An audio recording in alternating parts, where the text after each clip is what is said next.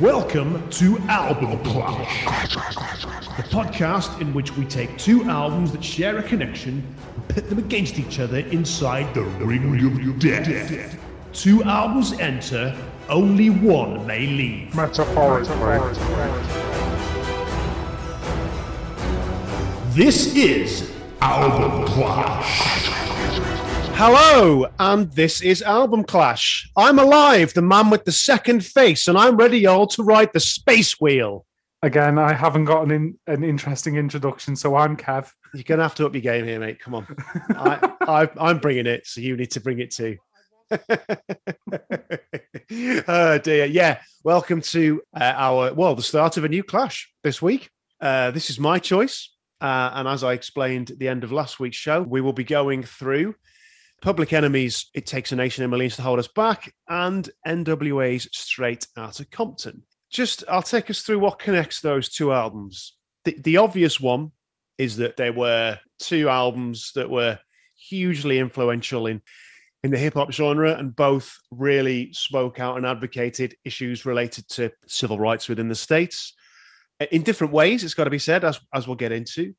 They were both released in 1988, but there's a quite a number of other things that uh, that connect them. So NWA actually supported Public Enemy in 1988 on their Bring the Noise tour. Both of these artists suffered from media blackouts, essentially, with radio stations refusing to play their material. And the other one is is samples. So there's loads of tracks that are sampled on tracks on both of these albums, uh, and also uh, there are a couple of instances where tracks on one of these albums are sampled on tracks on the other album. So uh, we'll get into all that over the next couple of weeks. But basically, hugely influential hip hop albums of the 80s. That's why we're doing these two. Yeah, they both are hugely influential, hugely important in the development of, of rap. You're right. They, and certainly one of them inspired an entire genre or subgenre. But again, we'll we'll get into that. Now, just a couple of points of order before we start uh, going through what we can't get out of our head. So the first thing is we will not be saying the N word. Absolutely not. Yeah, we we will not be using it. Uh, and the other one is part of the reason why I chose these is, as I mentioned last week, this is sadly, you know, civil rights for African American communities. Well, not just not just in America, you know, across the world, and it's prevalent in the UK as well. It, it is a unfortunately still something which needs to be spoken about today as we record this show, it's the 23rd of April, 2021. So just this week, Derek Chauvin has been convicted of the murder of, of George Floyd. We're not going to go into that into any great detail, uh, other than to say that's something that's happened. It's something that's part of why I chose these two albums. Yeah, we'll leave it there, I think. Yeah. All right, then. On to Can't Get You Out of My Head. Do you mind if I go first? No, like it, it is your prerogative. Okay, so in terms of the shite that's been stuck in my head, and it's this is for the last couple of weeks, really, and this is the fault of uh, well, a, a, mutual friend of ours. We, we've been obviously promoting Album Clash on various social media formats, and when we promoted our first episode, mutual friend of mine and Kev's, hello Graham, if you're listening, suggested that a future clash should be Pink Floyd's Dark Side of the Moon against Let Loose by Let Loose. ever since that, I've had Crazy by Let Loose stuck in my head. wow, that I mean that is a song that I have not heard for a long, long time, and I am glad about that. I mean, just to be clear, we're not going to do that clash because it would be a no contest. I mean, how could Pink Floyd live up to the greatness that is Let Loose? so that's my shite. Yeah. So yeah, thanks, Graham. Really appreciate that. What about you? What's been stuck in your head? My uh, shite is something that's relatively new. So I, I'm a, I love the Rolling Stones. I love Foo Fighters. However, when Mick Jagger and Dave Grohl have got together to record the execrable "Easy Sleazy," oh god, honestly, it, the the lyrics are six form standard, and it makes you know you know like watching like The Office that kind of thing that cringeworthy thing that makes your skin crawl. Yep. Listening to Easy Sleazy makes me feel like that. They're both people I really like, but It's fucking dreadful. I've heard about it, but I haven't heard it, and I've got no interest in hearing it. Even the the image of them two together, I was like, ooh. Has Mick Jagger learned nothing from dancing in the streets with Bowie? I mean, he's not wearing a, a shit polyester trackie, so you know he has learned that. Uh, no, it looked bad, so I won't be listening to it. Oh god, it is. I would suggest you to at least at least listen to it once, just so you can understand how how bad it actually Kev, is. We went through this with Battlefield Earth. I'm not going to watch or listen to something just because you say it's utterly shite. In fact, that's a reason for me not to watch it or listen to it. So, no, thank you. I will let you deal with that pain. I've still never seen Battlefield Earth and I never will. Dreadful, dreadful film. All right. What about what about good stuff? What have you been listening to that's good? What do you want to give a tip of the hat to? So I very much want to give a tip of the hat to. So I'm not not sure if you're aware. Around February this year, Nick Cave, who I absolutely love, uh, released an album called Carnage with his co Bad Seed uh, Warren Ellis, and it's a it's a really good album. The standout track on it is a song called White Elephant, and it's quite relevant, I suppose, in in terms of what we're going to be talking about as as I explain it. It starts off as a really angry and bleak evocation of the time. So there's a line that I've um, written down here, which which I'll read to you. A protester kneels on the neck of a statue. The statue says, "I can't breathe." The protester says, "Now you know how it feels."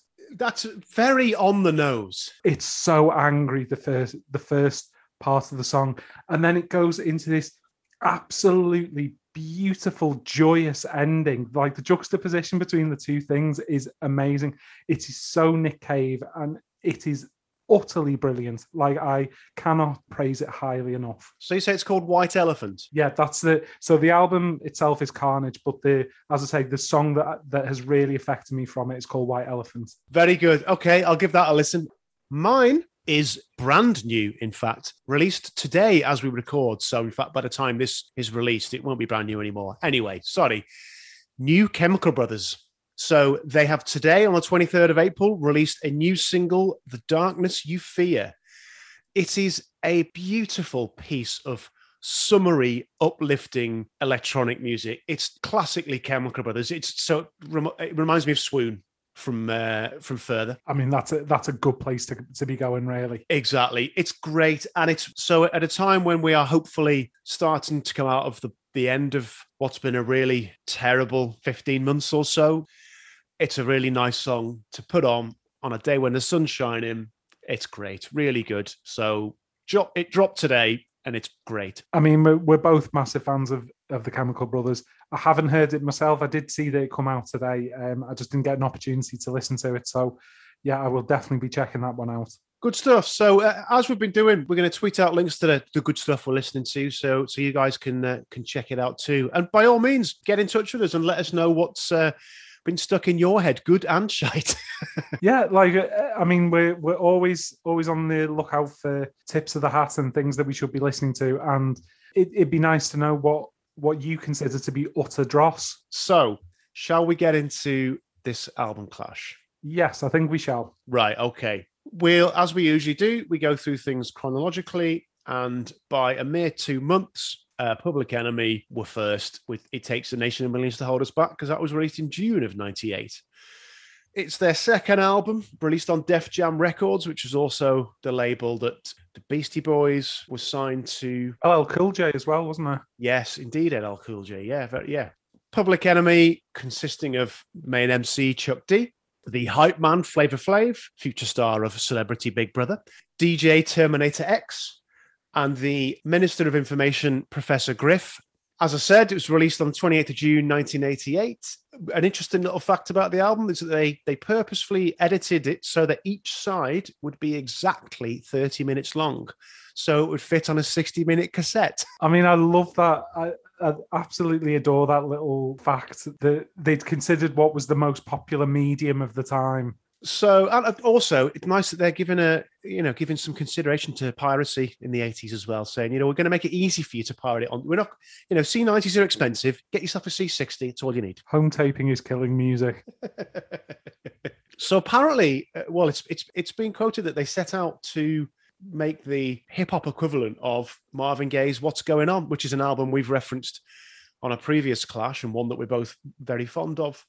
The deliberate production choice for the album was that it would be faster and more furious than Bum Rush the Show because they wanted to get to make it sound more like their their live shows. It was produced by their sort of longtime collaborators, producers, the Bomb Squad, uh, consisting of Hank Shockley and Keith Shockley, Shocklee, brothers, and Eric Sadler. It was recorded predominantly at Green Street Studios in New York. So the production of this album is key to the sound of it, and that sounds obvious. Oh God, yeah. You know, we talked about that last time out with both of the the Bowie produced albums that we went through. It's an obvious thing to say, but it it really is key to the success of this album. So there's a few things I want to I want to bring out before we start going through the tracks, the artwork, etc. So apparently the album was recorded in six weeks, which is you know not long at all to to complete an album. Chuck D uh, basically quoted saying it was aggressive, race against the clock, teamwork, taking chances in sound. Uh, in an interview with Keyboard Magazine, what a great name for a magazine that is, in 1990, Hank Shocklee of the Bomb Squad said, We believe that music is nothing but organized noise.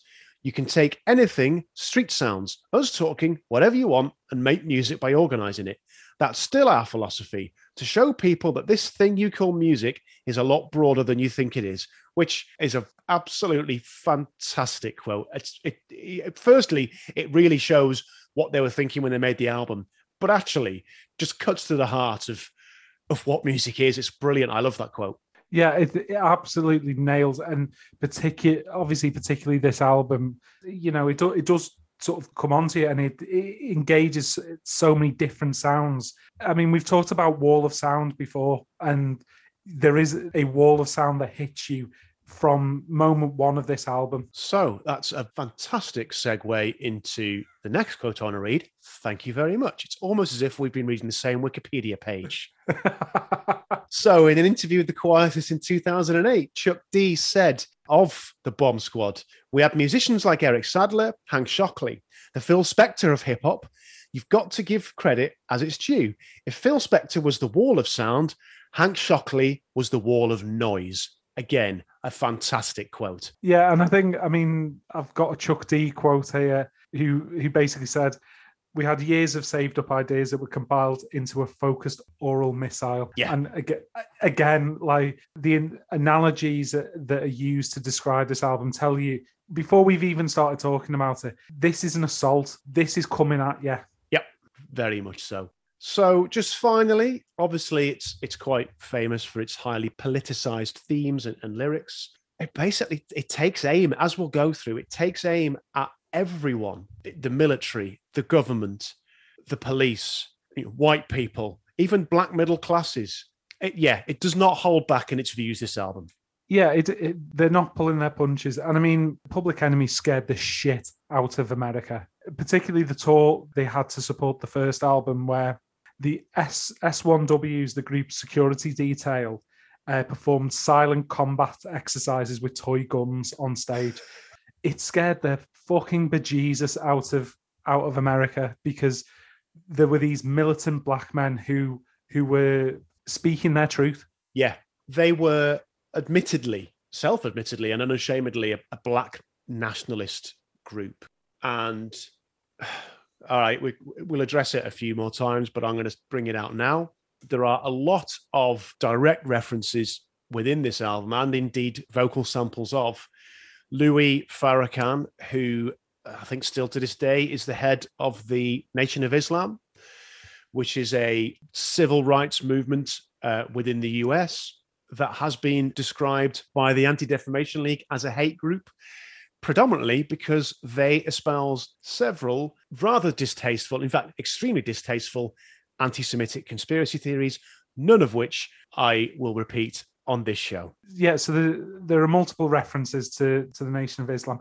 I mean, I suppose what we what we need to talk talk about as well is the the the people recording this album. They are the children of the late of the late sixties of yeah. the the growth of the Black Panther movement, of Um, so this so this generation, after obviously the the killing of Malcolm X, the killing of Martin Luther King, the trials of Bobby Seale, and everything like that, that they had seen what had been done to their community leaders. It's no surprise that they they arrive and after the decimation of how drugs had affected the black community in the 80s, it's no surprise that they're so fucking angry and they've got every right to be as well. Yeah, I agree. I agree. And so, to address the elephant in the room, as we've said before, we are two middle class, middle aged white fellas from England. So, neither of us is particularly well positioned to talk about the civil rights movement in the States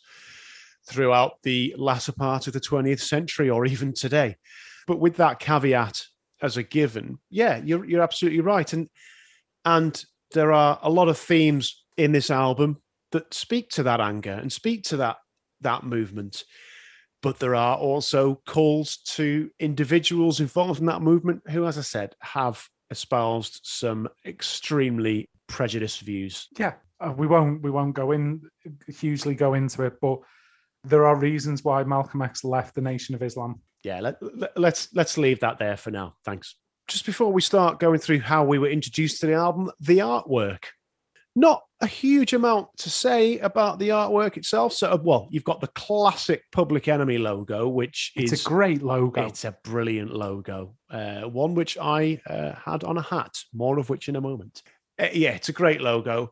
And then the the image is is Chuck D and Flavor Flav behind bars, basically. Yeah, and uh, I, I suppose given what they talk about and what is one of some of the themes within the album, it perfectly fits exactly what what what's what's required here. That's fair. I, I, I suppose I sounded quite critical a minute ago. I, I, I wasn't intended.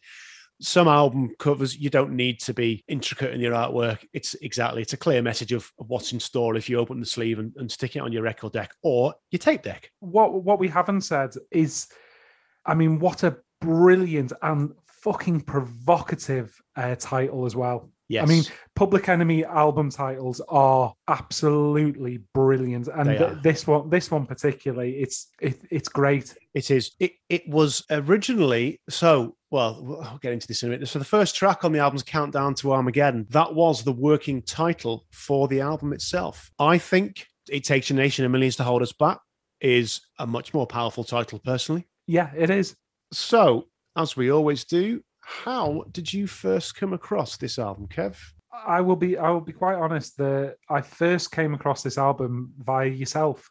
I I wasn't unaware of of some of the some of the songs, so like bring bring the noise and the more well known ones. Yeah. Um, but it was I th- like I think whilst we were sat round like drinking, like stuck stuck some music on, and you you stuck this on. I was like, this is fucking great. I've, yeah, I've, and you go to HMV and like at the time HMV did a double a, a double CD pack of this album and Fear of a Black Pla- Black Planet. Yep. So It's like a fiver or something stupid, wasn't it? yeah, for a fiver, and like so I've got two brilliant albums for a fiver. Fantastic. Yeah. To be honest, it wasn't much before that for me. So I think you mentioned on our very first episode when we were talking about introduction to blues music and stuff.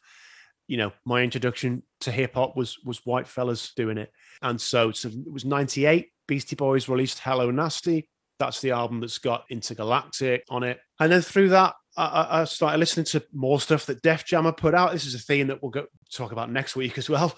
Um, yeah, more stuff that Def Jam had put out. Got into Public Enemy the year after that, 99, they released There's a Poison Going On, which is a really good album, actually.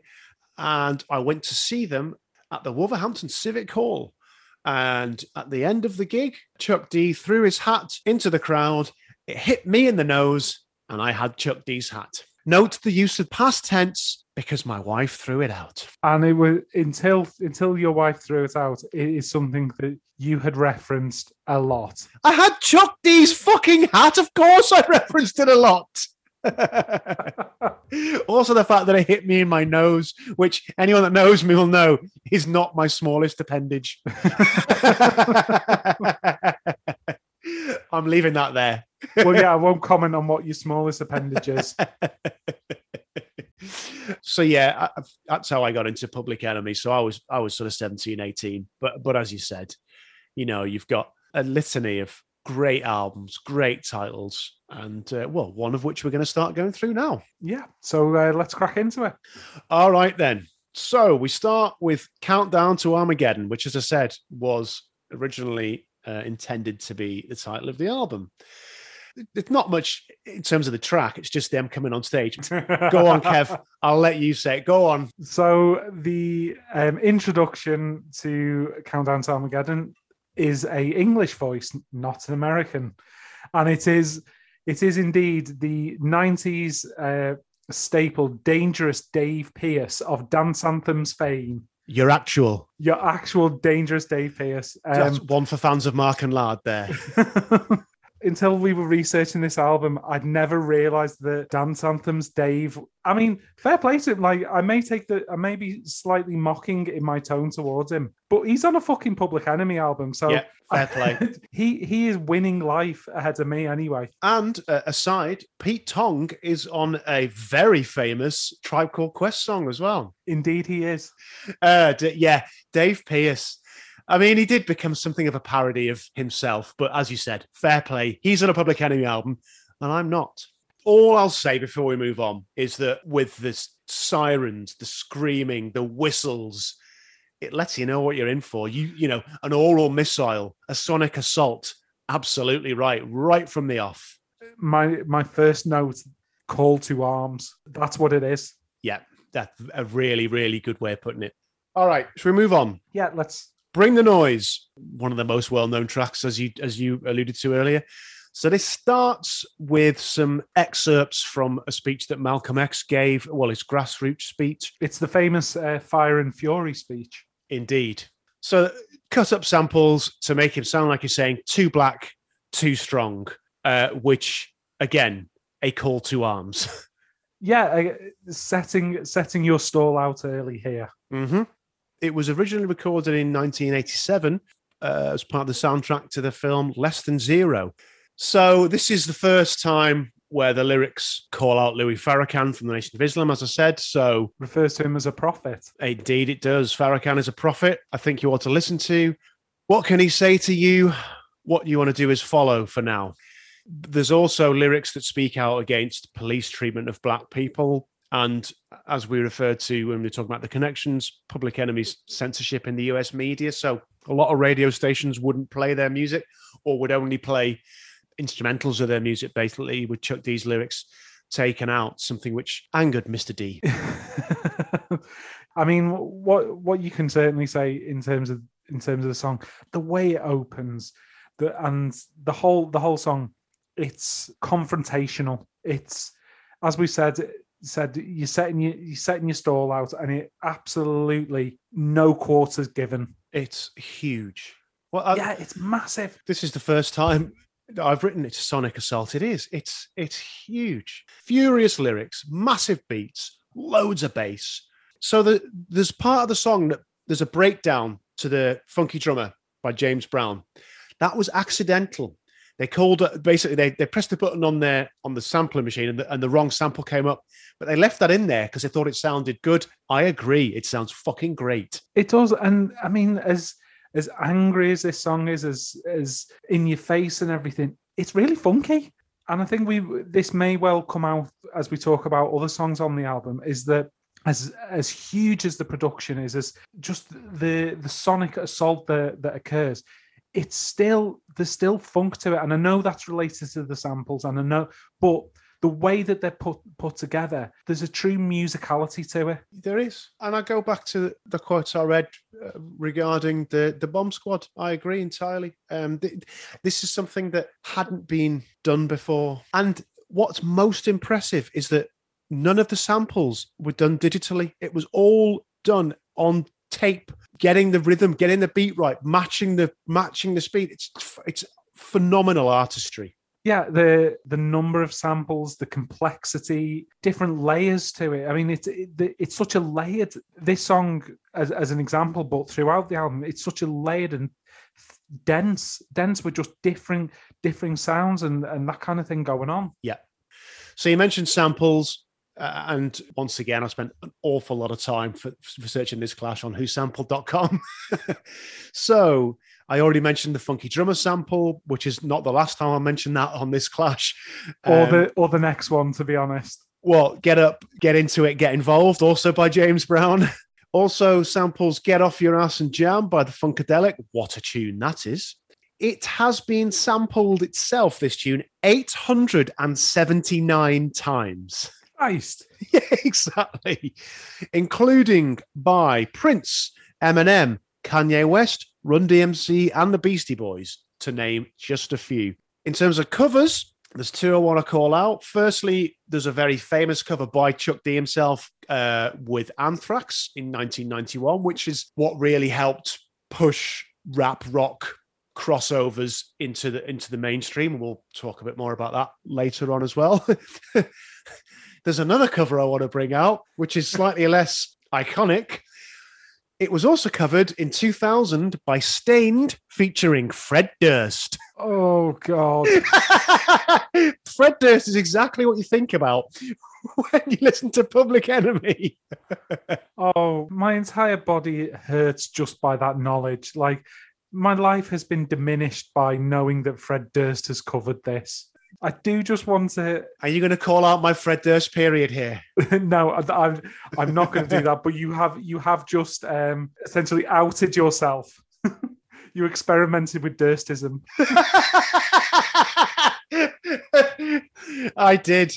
I did indeed. It, it was a college phase, though. Sorry, what did you want to say? so the point I wanted to make was within this song there are shout shout outs to Yoko Ono and Sonny Bono. It's a good rhyme. It, it is like, but like a fairly a fairly surprising uh, pair to to rock up in the middle of this. All right. Um. Yeah, it's brilliant. As you said, after after the call to arms, which is countdown to Armageddon, we are right there, and it's you know furious. It's great. It's it's a brilliant piece of work. Uh, as is the next track, in my opinion, at least. Don't believe the hype. Brilliant. It's it's funky. It's well funky. Just a little little bit of fact. It was the second single from the album, released in July of 1988. It reached number 18 on the Billboard R&B chart in the US and also number 18 on the UK singles chart. In an interview with the Huffington Post in 2012, Chuck D said the lyrics for this track were based on the works of Noam Chomsky. I had I definitely had that noted down. How many top 20 hits that are funky are influenced by the works of Chomsky? That's almost a rhyme. Have you missed your calling as an MC? no. No, absolutely not. And I'm not going to even attempt to do the embarrassing white man rapping. but you could be like the, the 2020s answer to Professor Green and Plan B. well, I can have an advert on uh, drinking Monster. Was it Monster? I knew it was something. It was something like drink. that. Yeah. it, it's impressive that we managed to go from talking about Chomsky to uh, Plan B. it's, it's your rhymes. So there's another reference to Farrakhan in the lyrics of this one, but uh, the, the the tone of the song is very clearly speaking out against media's criticism of the band. So again, I'll quote some of the lyrics in the daytime. Radio scared of me because I'm mad because I'm the enemy. They can't come on and play me in prime time because I know the time. Plus, I'm getting mine. Uh, so it, as well, we said the same about about Bring the Noise. As funky as this is, the furiosity of the vocals really comes through. And it's something that is a theme throughout the album. The album craft, the musicality, the innovation within the, the sound is phenomenal, but it never dominates. It's always Chuck D's vocals that dominate the track because that's the message that needs to come across. And I, that again speaks to the talent that was involved in writing, recording, and producing this album. Yeah, I mean, there's a perfect balance between the music, the the mix, the mix of the sounds, Chuck D's vocals, and obviously uh, Flavor Flav as well. Uh, his parts as well add a kind of uh, levity to to balance to balance out the again we're gonna have to we're gonna have to find a different word but the the assault that's coming from Chuck D everything is in is in harmony that it, it all comes together and works so well It does. Again, we are struggling to come up with different adjectives. This seems to be a common theme on this. so, whilst fruit and vegetable clash is something which I genuinely think is a goer, adjective clash, not so much for us. We'd have to get alternative hosts for that show. May- maybe a noun clash then. adverb clash. Not even sure what an adverb is, to be honest with you. What's humiliating is my eight year old daughter. If I brought her in now, she would be able to tell me what an adverb is. Yeah, but she can't drive, so fuck her. oh dear. Wow. Well, there you go. I'm uh, not taking that out of the show. I'm going to let the listeners hear what a monster you are. well, you've previously been the monster, so someone's got to ad- adopt the uh, the monstrous position. All right. So, sorry, it's this, it's time for samples again. So more James Brown samples, escapism, and I got ants in my pants. The other one I wanted to call out, it samples uh, the famed commercial for Trix cereal, Silly Rabbit. Tricks are for kids. Indeed, it does. So this hasn't been sampled quite as many times, only 113 times. But again, to come out with one of the more comedic ones, it was sampled on two tracks in uh, the debut album Shaq Diesel in 1993 by Shaquille O'Neal. I did not think you were going there. Where else would I go? Come on. I mean, we don't know how long we we will be doing album clash for, but I don't think we will ever delve to the point where we're doing Shaquille O'Neal's album. That sounds like a challenge, that does, Ken. did Hoddle and Waddle ever release an actual album? Because there's your connection if they did. I don't believe they did an album. Andy Cole did. Andy Cole. There's your connection. Andy Cole versus Shaquille O'Neal. No, no, I'm I am veto I am vetoing this. You'll have to get a special guest presenter for that clash. Yeah, I, I, I don't have anything else to say. Great tune. Yeah, it's it's again two tunes in. It's really good. Cold lamping with flavor. Uh, so cold lamping apparently. So thank you to Urban Dictionary for this. Basically, just means chilling, laying low, not doing much of anything really. So it's a flavor flav uh, solo rap, basically a stream of consciousness. The lyrics are gibberish at times. So, uh, I mean, the listeners are are going to shake their head at the unsurprising. Would you like it? Would you like the, the verbatim? I've, so I mine is slightly more literary way of putting it. Go on. So I said, it's like a Joycean stream of consciousness, Ulysses esque. Okay. I mean, that like ge- genuinely, uh, that's written down. Oh, cr- uh, well, so's will self. Fucking hell. So, I mean, what what I would also like to say in terms of this like, and everything so far, it's amazing. Just the the sonic diversity within the songs and the layering again. I'm going to jump to also to the samples because obviously with me loving ephemera and things we can get our hooks into, it includes a sample from the Sweet. it does include a sample from the Sweet. yep. So those who, who aren't aware, um, they did the their most famous hit was Blockbuster, wasn't it? Yeah. Um, there was a seventies. Uh, Blockbuster or the Jean Genie, as it's otherwise known. well, yeah, indeed. not a particularly serious band, I would say. But a decent glam rock band. Come on. yeah, you know they were they were fine. Yeah. Also samples War by Edwin Starr and Girls by the Beastie Boys. Not the first time for a Beastie Boys uh, sample as well. No, um, and cer- no, certainly not the last. So, in terms of my thoughts on this, it's a bit more musically chaotic. I don't mean that as a as a criticism.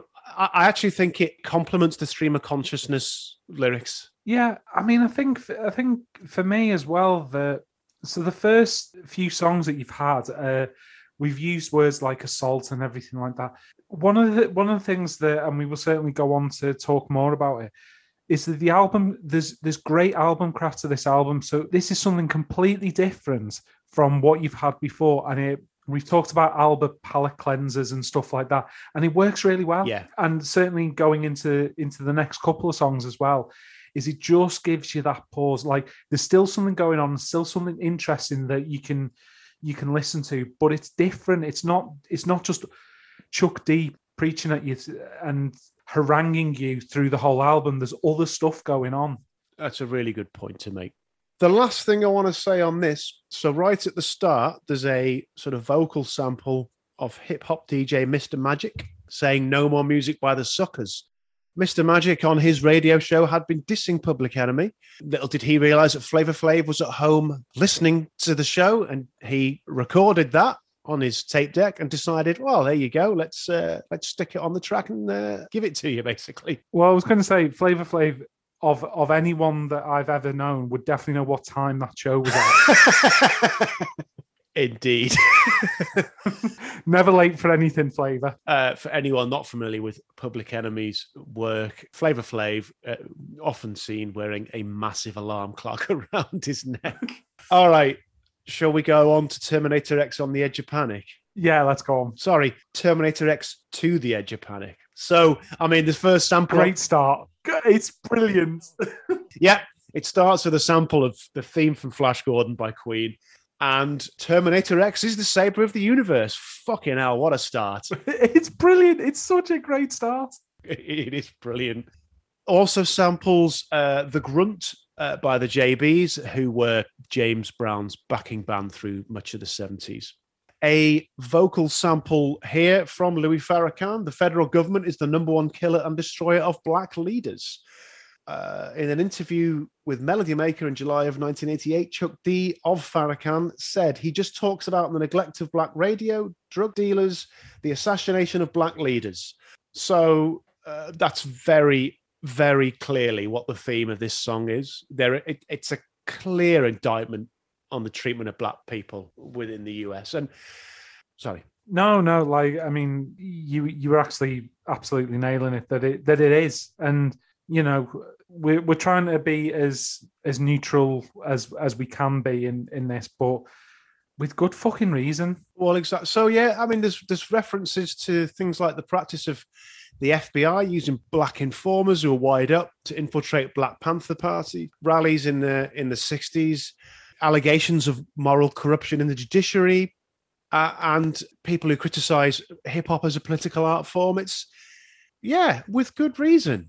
I don't think it's controversial to say that there is uh, an issue with, or has been an issue with institutionalized racism within the US and unfortunately within the UK for generations. Yeah, the the power structures within both both countries are in have entirely worked against the interests of black people in in both those nations and continue to do so unfortunately exactly to climb down from my soapbox for a second i i love this tune it's it's great so what I what I wrote down is the is the rhythm and the cadence and the patter kind of to Chuck D's yeah. rapping. It's it's so good. It's so it's brilliant. I think cadence is a is a great word uh, because I agree. It's unique. Yeah. Chuck D's cadence. It is, and it it's just spitting his fury down the microphone.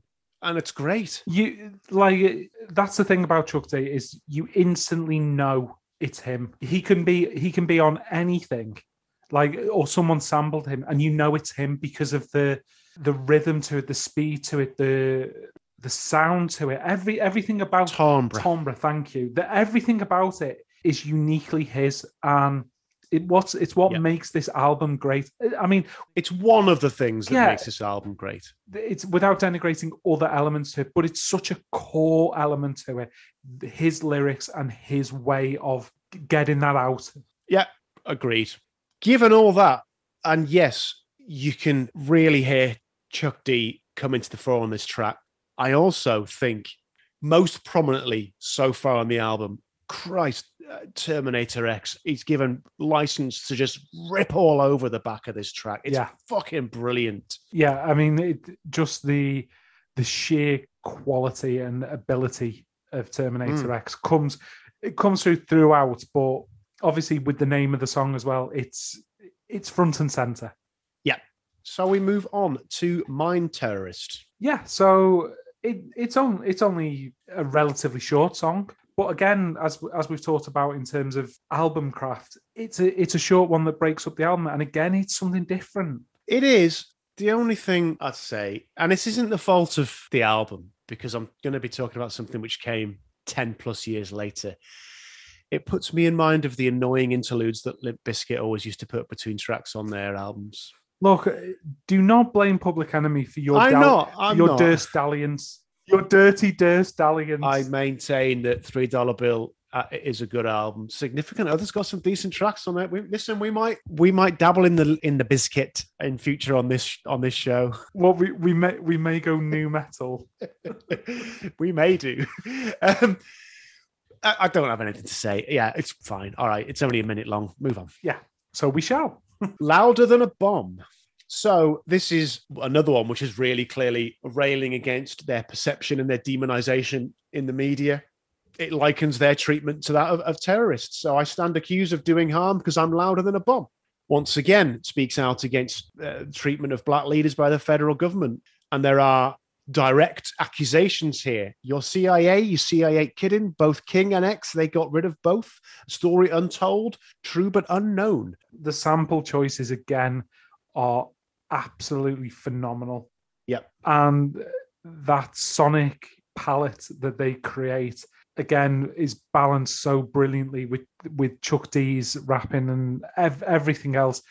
I'm having like by this point of the album, I'm having a lovely old time. So that's an interesting choice of phrase. In in terms of the in terms of the quality, like Uh, yeah, I, I wouldn't. You know, it's. I'm ready to walk into town and start smashing shit up. To be honest with you, what, what I meant by that is the the lovely old time that I'm having is the musically it's absolutely brilliant. it is. I'm not in terms of having a lovely old time. This isn't this is not that I'm relaxing next to next to a beach with with like a, a lovely cold beer. This is agitational music. This is to get you up, out, and on the streets. Yeah. But in but I'm enjoying myself. So that's what I mean by having a lovely old time. Fair enough. I, I I agree. I mentioned earlier on that the album's got a number of criticisms of black middle classes. This is one that I'd like to to to quote. So Chuck D says, "Never serving them well because I'm an untom." That refers to the term Uncle Tom from the character in the Harriet Beecher Stowe's Uncle Tom's Cabin. What Chuck D is saying there is that he is not subservient to white people and that he is criticizing certain members of the black community who he believes are subservient to, to white people. Well, if you if you understand the meaning of the lyric, it's a, a really stark criticism, really. Yeah, it is. It, it's of certainly as Chuck D felt it that black middle class society that had left left others behind. Really, Last thing to say on this, uh, well, in terms of facts at least, a call forward to next week. Ice Cube sampled this on uh, his track, the N word you love to hate, on uh, his first solo album, America's Most Wanted. So there's a sample from Kool and the Gang, and you called out the samples, and fucking hell, that's re- like the, it's really funky all the way through the track, really funky. Like you said, it's another musically different track, but again, the social and political message just bursts through. Um, Yeah. Really good. yeah, it is. It's just really good. So, shall we move on to Caught? Can we get a witness? Yeah, So, this is basically very much a song in defense of the art of sampling, which, as you'll have realized, is something which is quite prominent throughout this album. The lyrics say, Court now in a court case because I stole a beat. This is a sampling sport, but I'm giving it a new name. What you hear is mine.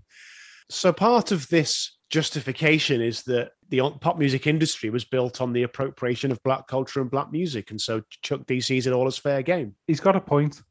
he does have a point. I mean, as as we talked about in our first class with um, Eric Clapton, Yep. And well, and you mentioned the Rolling Stones earlier, and uh, yeah. and we haven't even got into Zeppelin.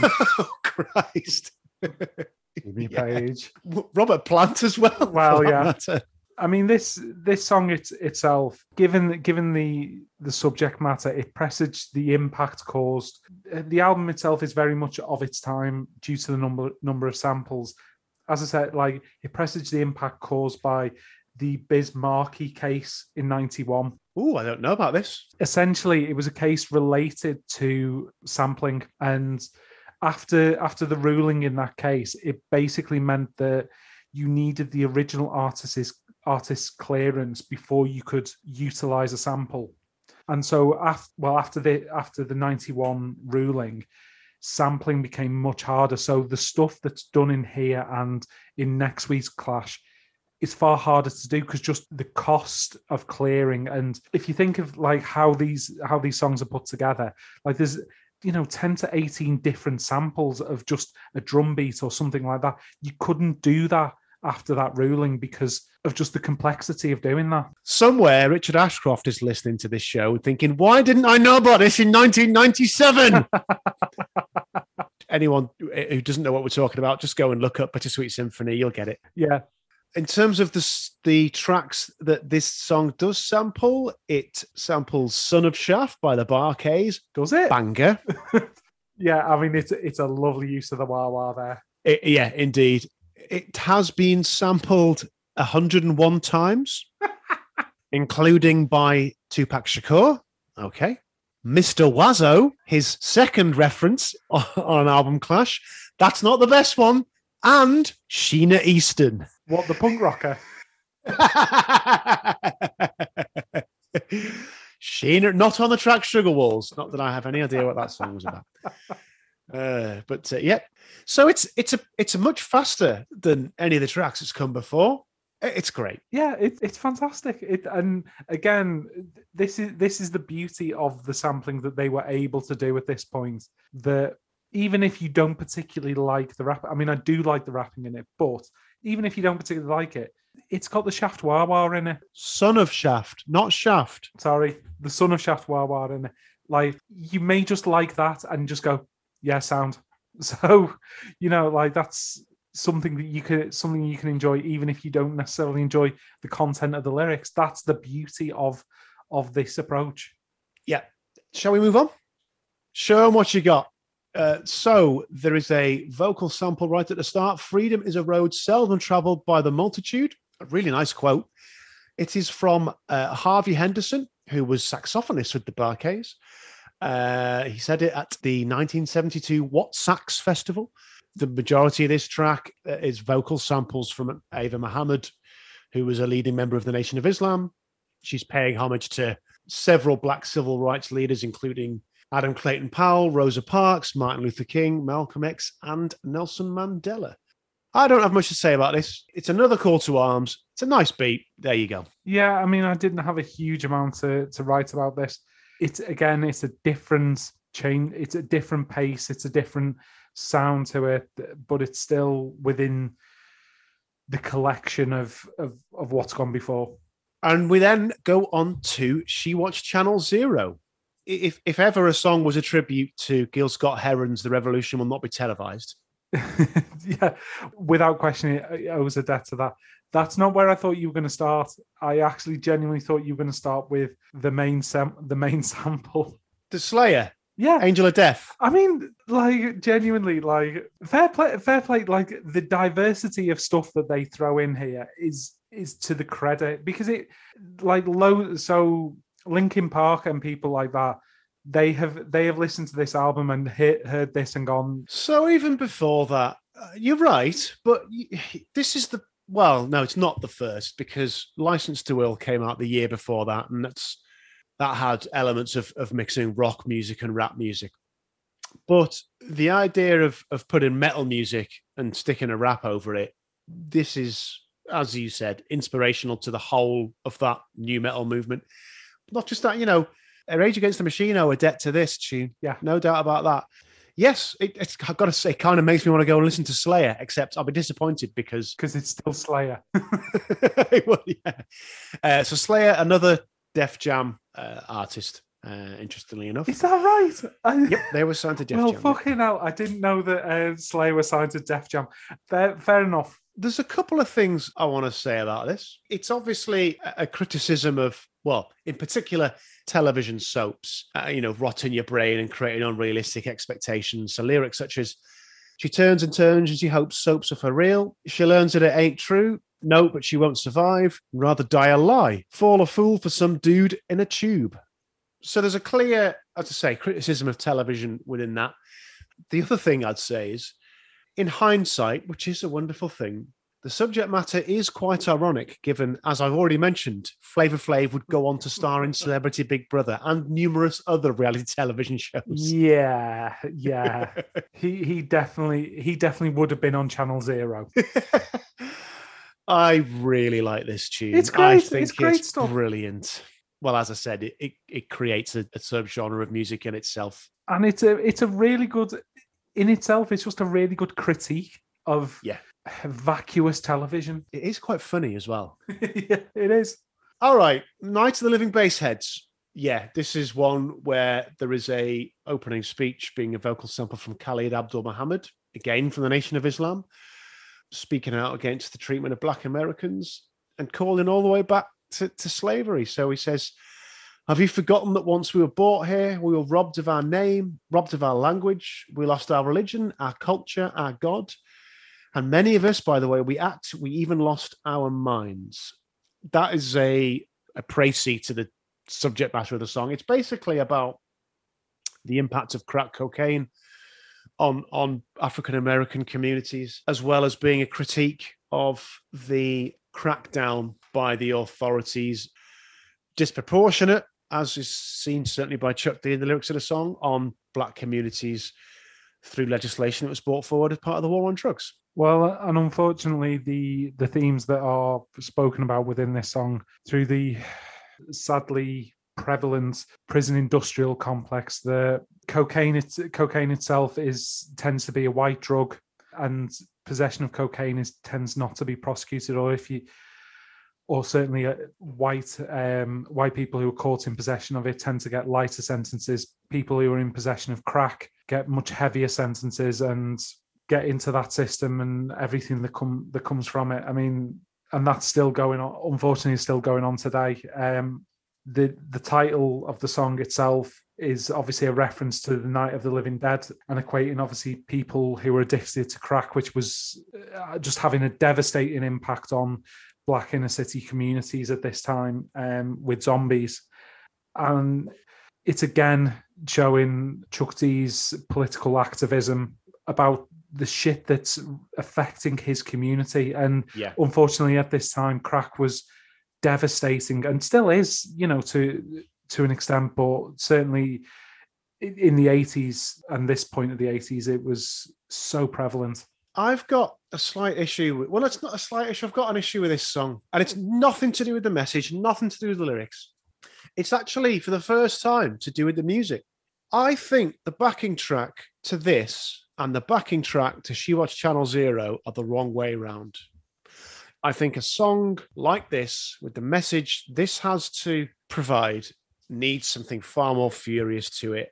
And what you get is something which seems overly playful musically. And I I think it's not a great tune because of that. I think it's quite weak actually because of the backing track. It's uh, disappointing to me. So I disagree with you. So we have a clash. Well, there you go. There's a clash and everything. So my noting was the the sampling here is amazing. It creates a base which the song builds from. It, it incorporates 20 different 20 different samples. Um 21. over 20 different samples. I, I like I like it. I understand your point that the subject matter you could you could approach it with a much harsher sound, which she watches Channel Zero has has that sort of brutalist edge sound to it. So I understand the point you're making. I don't necessarily agree with it though. Okay, fair enough. I, I just think She Watch Channel Zero is far more playful lyrically. This is far more playful musically. And whilst She Watch Channel Zero doesn't suffer because of the backing track, for me, this does. So you mentioned those 21 samples. That includes, again, it samples The Grunt by the JBs, it samples Fame by David Bowie. And, and I didn't, I, I've listened long and hard for this. I couldn't pick it up. It samples Rocksteady by Aretha. Yeah, I, I I noted that down as well. I I didn't I didn't pick it up. In terms of going back to to what you were saying, the strength of the lyrics, the lyrical content to it, doesn't necessarily necess- necessitate something that has a strong musical backing for me anyway. I think that would that would be overkill. I don't think it needs it. I think it would become a bit too preachy, pulpity with a with a harder with a harder sound to it. All right, I can I can maybe see that point. I, I I don't necessarily agree, but I see where you're coming from. I've not got anything else to say about what I feel about the tune, but another couple of things I want to bring out. So this was released as a single. It reached number 62 on the US R&B chart, and uh, I'm not going to talk about what it was sampled by, but in terms of covers, uh, this was covered by the Insane Clown Posse. Okay, nothing to add. I'm, I'm only calling out the shit ones. um, yeah, for me, not great. So, uh, but we disagree. So, should we move on? Yeah, let's move on. All right, Black Steel in the Hour of Chaos, also released as a single, reached number 86 on the US R&B chart. The very prominent piano part that plays through the song is a sample from Isaac Hayes. His track. I'm going to take a long run up at this one. Okay. Hyperbolic syllabic esque. Ah, fuck! Hyperbolic syllabic escadale mystic. That'll do. I would I would like the first attempt to stay in. Uh, I'm the editor. I'll decide. That track from his 1969 album, the fantastically named Hot Buttered Soul. It's a brilliant album as well. It's really good. It is. It is really good. So the song itself, it's about a young black man. He's a conscientious objector. Uh, he's been jailed for the crime of draft evasion, and he successfully attempts a jailbreak. The title of the song obviously refers to the black steel being the gun that Chuck D procures in order to stay to jailbreak, but it's also obviously got a double entendre. Black steel also being the nerve that he needs to display in order to pull off his escape. Really good. I like it a lot. It's absolutely brilliant. Um, and you can see how this has a huge influence going forward. Um, in that sort of the the piano, the the the fire, the fury, and the anger within Yes. the within the lyrics. Obviously, the the the reference to to you to having to having a gun and potentially using it to break to break out the how that in, potentially influences things going forward. It's it's great, and also the the tricky cover is fucking brilliant as well. I've never heard that. Uh, Have you not? No. Oh, it's a it's a good good thing. Okay. I'll have to listen to that. Oh, there you go. I've learned something new. Uh, yeah, it's great. So again, it, musically, it's quite simple. You know, you got that that um, Isaac Hayes piano riff coming through. Just lets Chuck D riff all over it. Just so that the theme's very clear lyrically. There's one thing I want to I want to call out, uh, and this is one for fans of U.S. foreign policy history. There's a reference in it to Oliver North, who who, if you don't know, uh, he was charged, but he got off a charge of being involved in clandestine arms sales to Iran in the mid 80s. Yes, the so-called Iran Contra affair. Yeah, indeed. So the the story behind that was the. I mean, I'll try and I'll try and keep this as brief as possible because this could spread legs and go everywhere. The CIA, who were supporting the Mujahideen, who were fighting the Soviets in Afghanistan, Mujahideen, who later became Al Qaeda, were looking to raise to secretly raise money to funnel it to the Mujahideen, and through various schemes, were trying to sell weapons to Iran. That's essentially the story.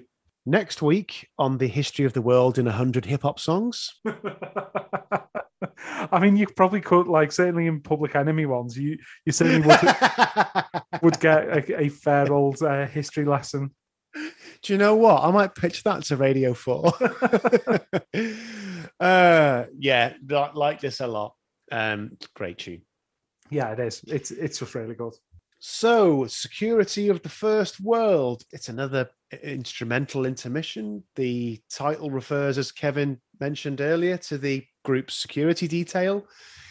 Uh, the only thing I've got to say about this is, uh, and you'll probably know this yourselves, the drum loop was sampled in Madonna's Justify My Love, written, recorded, and produced by Lenny Kravitz. Well, there you go. Uh, it's a great beat, though.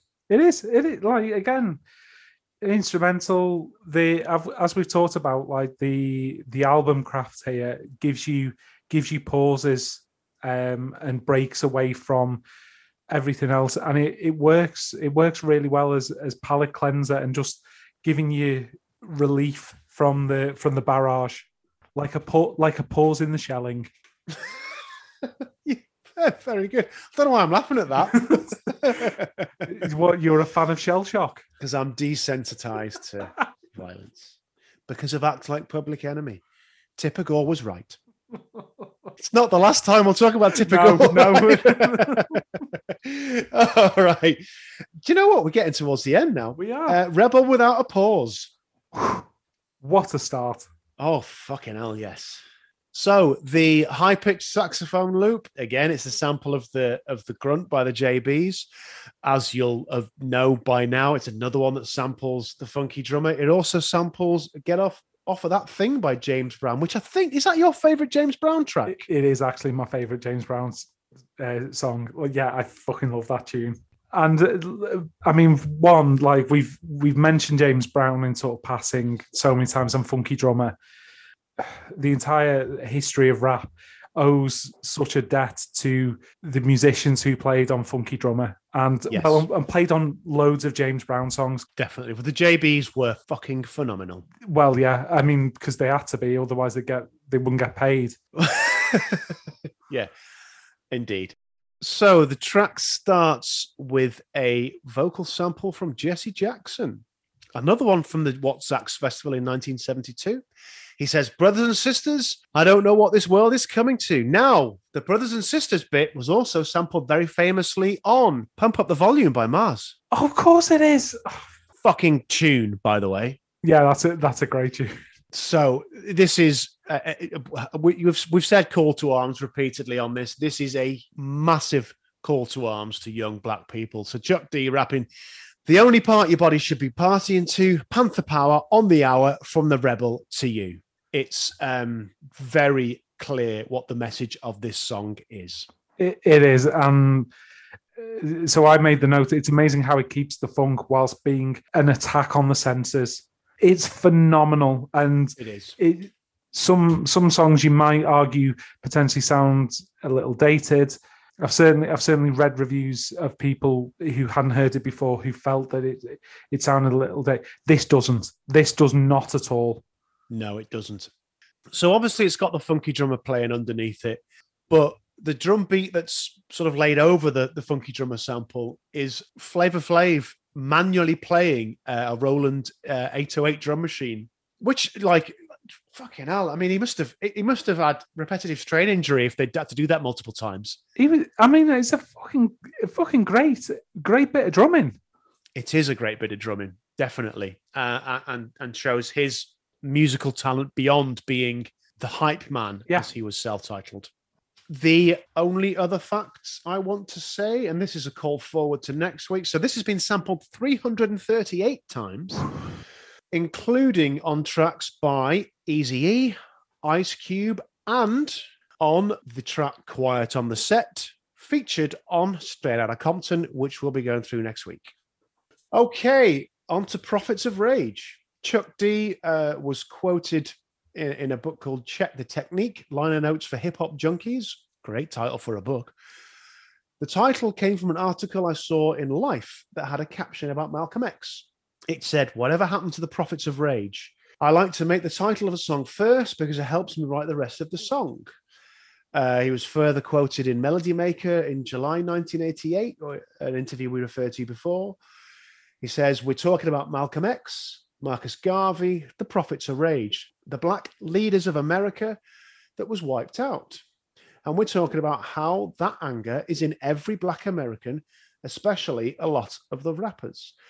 The other thing I want to call out lyrically for this track is that there is a very clear criticism of Margaret Thatcher within the lyrics of this track. I'm okay with that. so, uh, specifically about her refusal to impose sanctions on apartheid South Africa, which, yeah, can't really argue with that. Nope. Um, the the only thing, in addition to what you've to what you've said so far, the there is a fucking great guitar riff from the Jacksons in this. There is. And I mean that's that's something that the Jackson Five are very rarely credited for. Is the is the sheer like musical ability that they had. Uh, They did. I mean, obviously everyone knows that they can sing and that, but like the actual musicianship is what I meant. So this track it was covered by the supergroup Prophets of Rage, which was Chuck D, B-Real from Cypress Hill, and uh, Rage Against the Machine. Uh, well, Rage Against the Machine without Zach De La Rocha. Uh, It was a decent cover version. The album wasn't particularly great, but it was a decent enough cover version.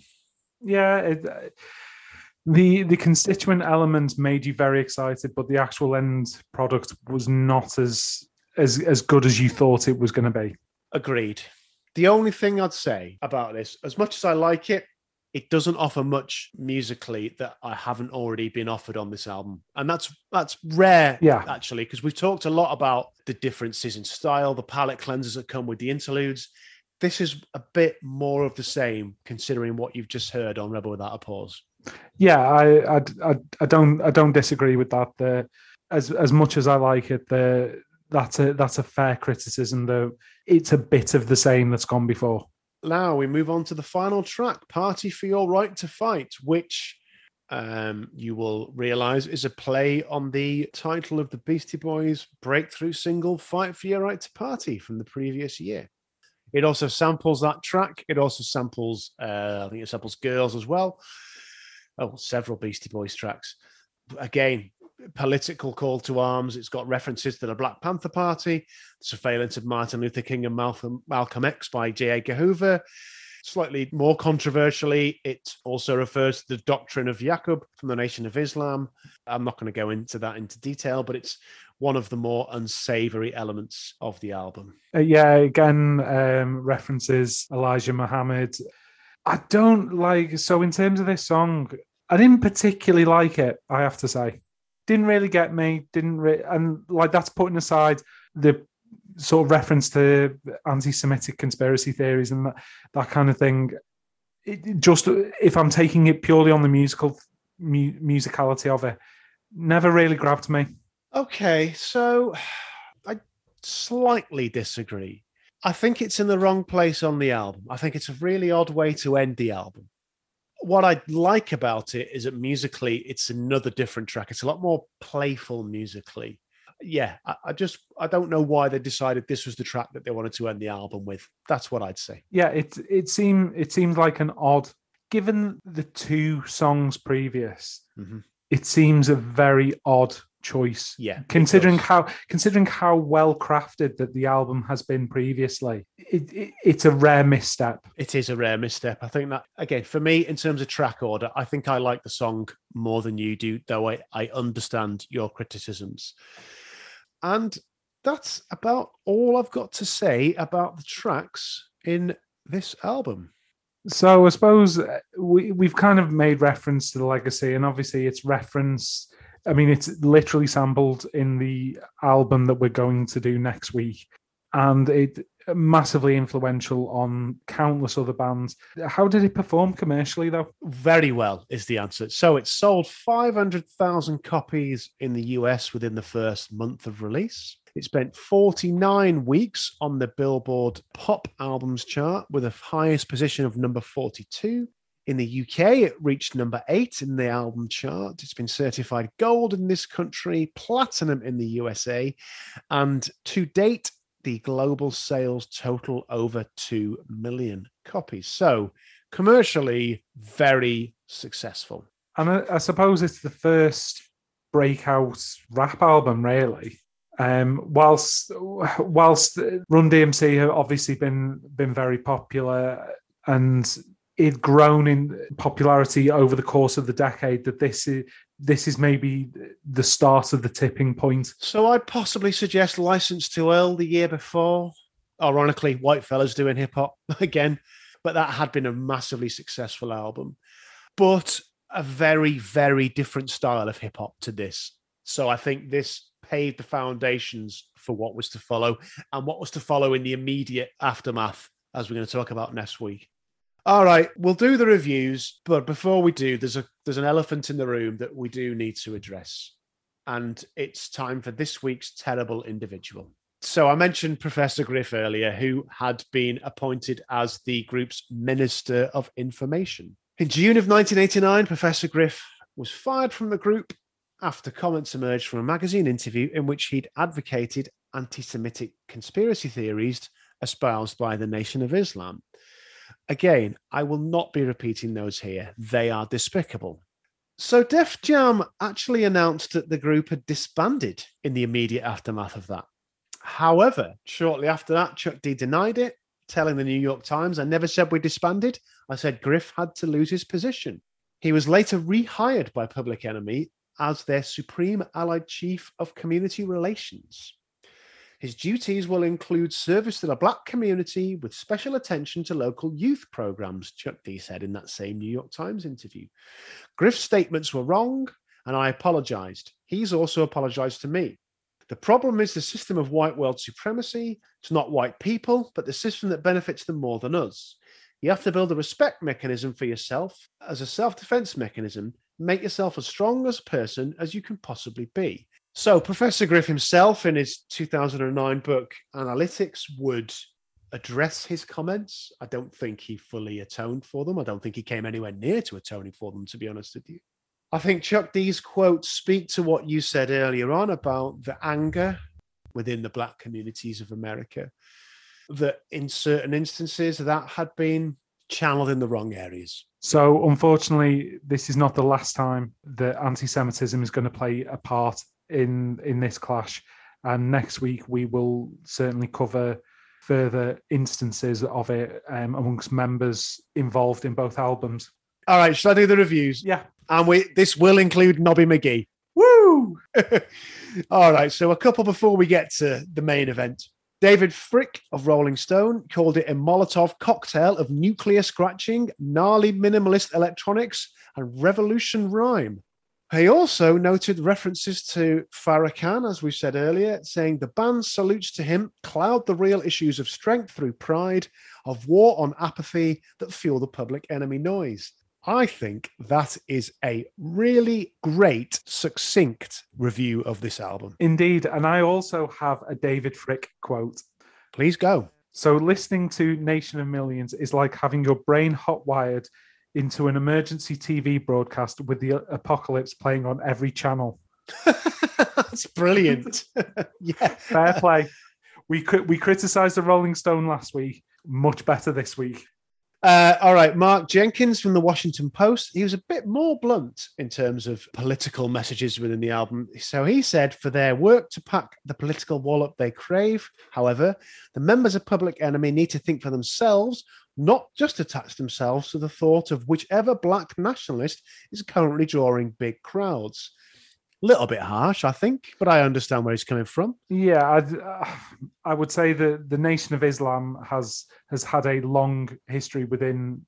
Well, as we as we've referenced earlier, the uh, Malcolm X and his involvement with the Nation of Islam, so they've they've had a longer involvement. Yeah, exactly. Right, Nobby McGee. Okay, so this is Robert Christgau. Now, the first thing I'll say before I go into reading his review, he speaks very positively about the album. But once again, like we did with Air, there is one particular phrase he uses, which is, I'm going to say, unfortunate. Let's see if he can spot what it is.